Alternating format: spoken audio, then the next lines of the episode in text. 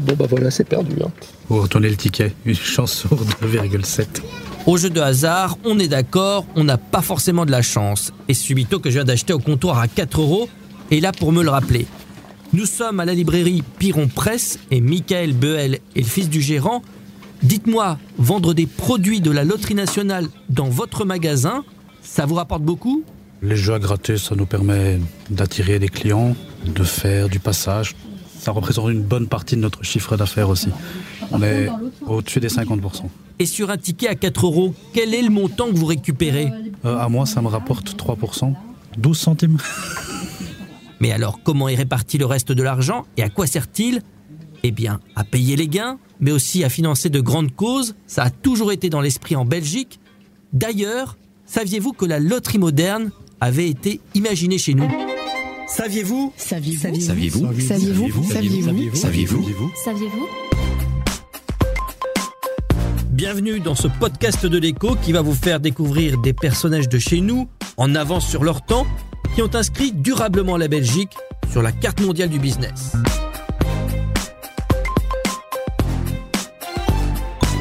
Quand on déplaît aux ducs de Bourgogne, mais qu'on est sous leur domination, il faut savoir en payer le prix. Et Bruges ne fait pas exception.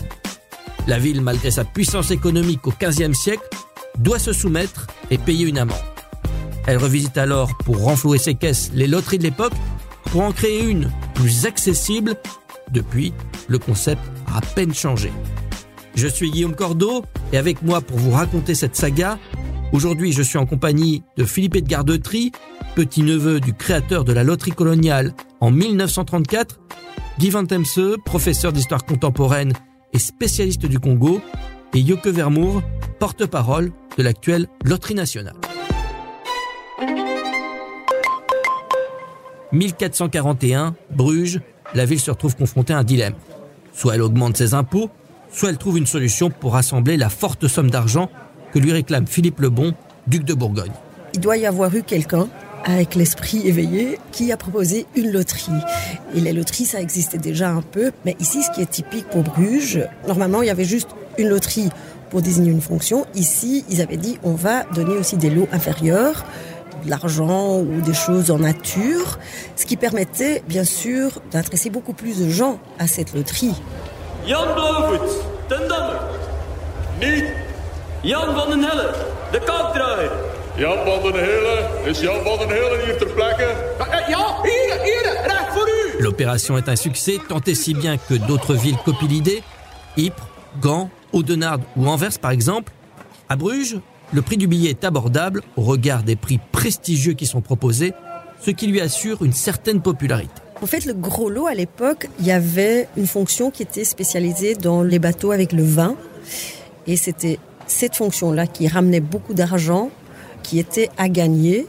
Et on savait que si on gagnait cette fonction, on était rassurés financièrement et les générations après.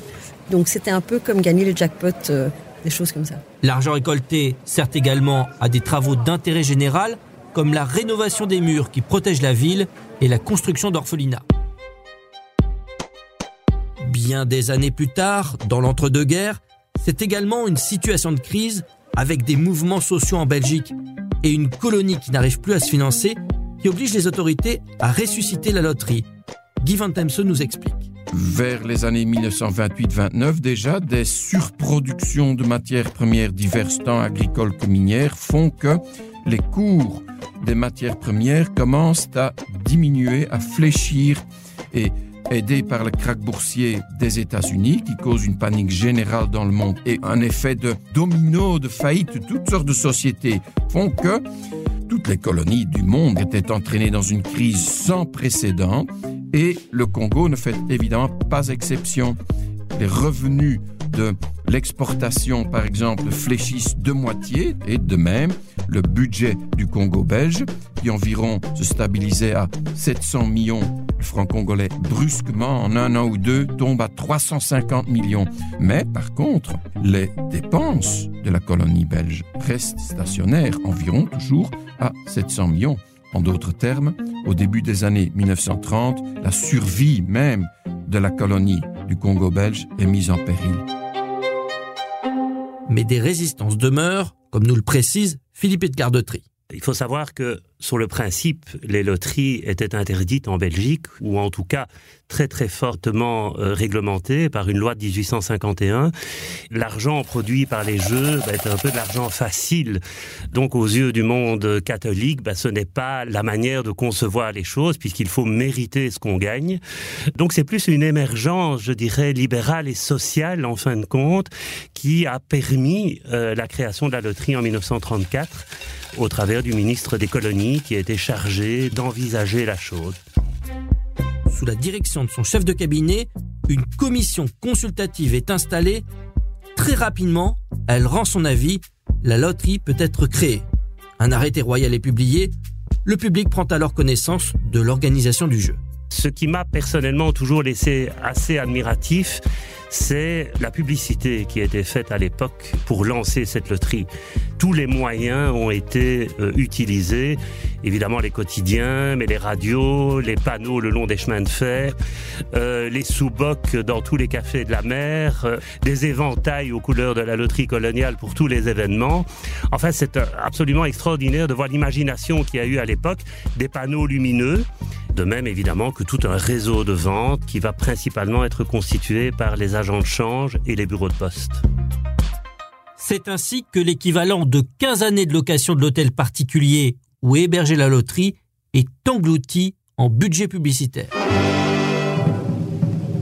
À l'époque, les tirages sont l'occasion d'organiser chaque semaine un grand show avec les artistes de l'époque.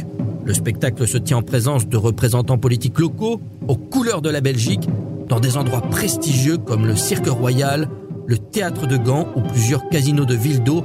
Le succès est immédiat. Je cite le PV du comité de gestion, qui était le conseil d'administration de l'époque, qui se réjouit en signalant qu'en fait, les lots principaux ont favorisé de petits bourgeois et de petites gens. Mais néanmoins, il y a quand même une faille. Le prix du billet est de 100 francs belges, ce qui est évidemment énorme en tant que tel, et qui a peut-être été constitué plus comme une espèce d'œuvre de bienfaisance où le but n'est pas de gagner, mais le but est de participer. Et dans les semaines qui vont suivre, le prix va être divisé en deux, ce qui montre bien quand même qu'il y avait un réel problème de prix. Et on va aussi diviser le billet en dixièmes, ce qui va permettre, pour un prix beaucoup plus accessible, véritablement à tout le monde de jouer. Ainsi, la loterie reste fidèle à ses principes, être accessible au grand public tout en récoltant de l'argent pour de grandes causes. Mais voilà, 5 ans après, le monde tremble. 1939, il entre dans une nouvelle période trouble. On avait toujours espéré, évidemment, éviter la guerre. Et puis, la guerre est là. Et donc, ça suspend, en fait, les activités, mais ça les suspend pour très peu de temps, puisque la situation était très, très compliquée pour les travailleurs, très compliquée pour beaucoup de femmes dont les maris étaient au front ou prisonniers. Et donc, la loterie va renaître, en fait, sous le nom de Loterie du Secours d'hiver.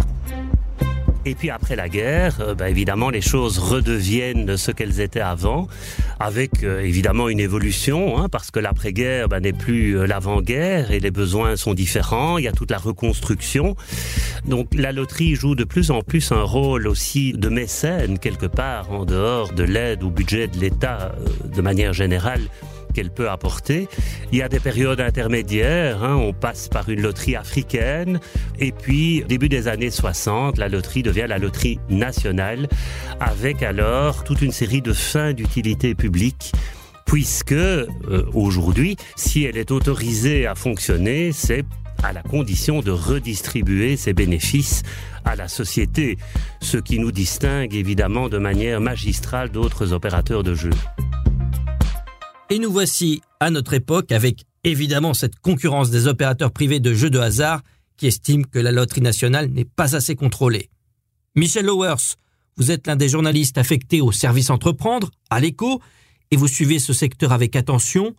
La loterie nationale est-elle toujours dans le même état d'esprit qu'avant, c'est-à-dire répondre à un besoin de financement de l'État afin de gérer une urgence ou soutenir des œuvres sociales ?